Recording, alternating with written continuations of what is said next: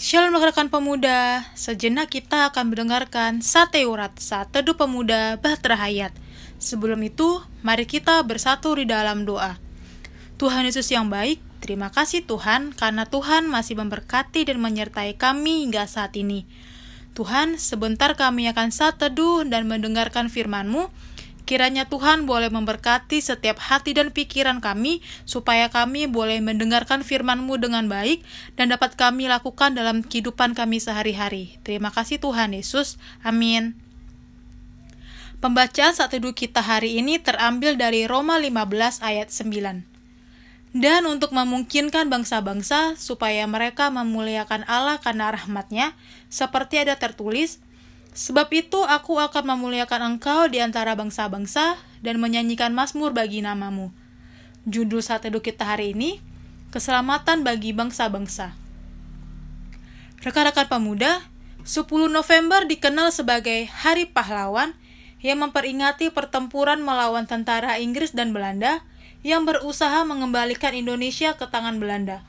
Pertempuran mempertahankan kemerdekaan tersebut terjadi selama tiga minggu di Surabaya. Berefleksi dari sejarah Hari Pahlawan, kita menemukan bahwa kendati pun Indonesia telah memproklamasikan diri sebagai negara yang merdeka, namun masih ada pihak-pihak yang ingin menjajah Indonesia. Penjajahan, penindasan baik secara fisik, sosial, politik, ekonomi, dan rohani adalah hal-hal yang tidak berkenan di mata Allah. Allah ingin manusia-manusia hidup dalam kemerdekaan yang mempraktikkan kasih dan keadilan. Allah juga ingin manusia diselamatkan dari dosa. Keselamatan dari Allah diberikan untuk semua bangsa. Dalam bacaan Alkitab hari ini, Rasul Paulus mengatakan bahwa Tuhan bukan saja mau menyelamatkan orang-orang bersunat, namun juga bangsa-bangsa lainnya. Allah ingin semua bangsa dapat merasakan karunia keselamatan, termasuk kemerdekaan sebagai bangsa, sehingga mereka pun memuliakan nama Tuhan. Di hari pahlawan ini, kita belajar nilai kepahlawanan yaitu mewujudkan kemerdekaan bagi manusia dan berjuang mempertahankan kemerdekaan seperti para pahlawan Indonesia.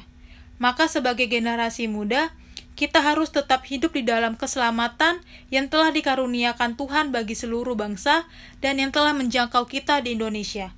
Kita juga harus turut berjuang mempertahankan kemerdekaan Indonesia dengan cara kekinian. Tekunlah belajar, mengembangkan diri dan kemudian hasilkanlah karya-karya positif yang membawa kemajuan dan kesejahteraan bagi orang-orang di sekitar kita, bahkan di bangsa Indonesia. Dengan berkarya demi mewujudkan kebaikan bagi sesama dengan lingkungan, kita sudah menjadi pahlawan masa kini. Mari kita berdoa. Tuhan Yesus, mampukanlah kami untuk terus menjadi pahlawan masa kini dengan menjadi saluran berkat-Mu bagi sesama dan lingkungan kami. Amin. Demikian sati urut hari ini. Tuhan Yesus memberkati. Shalom.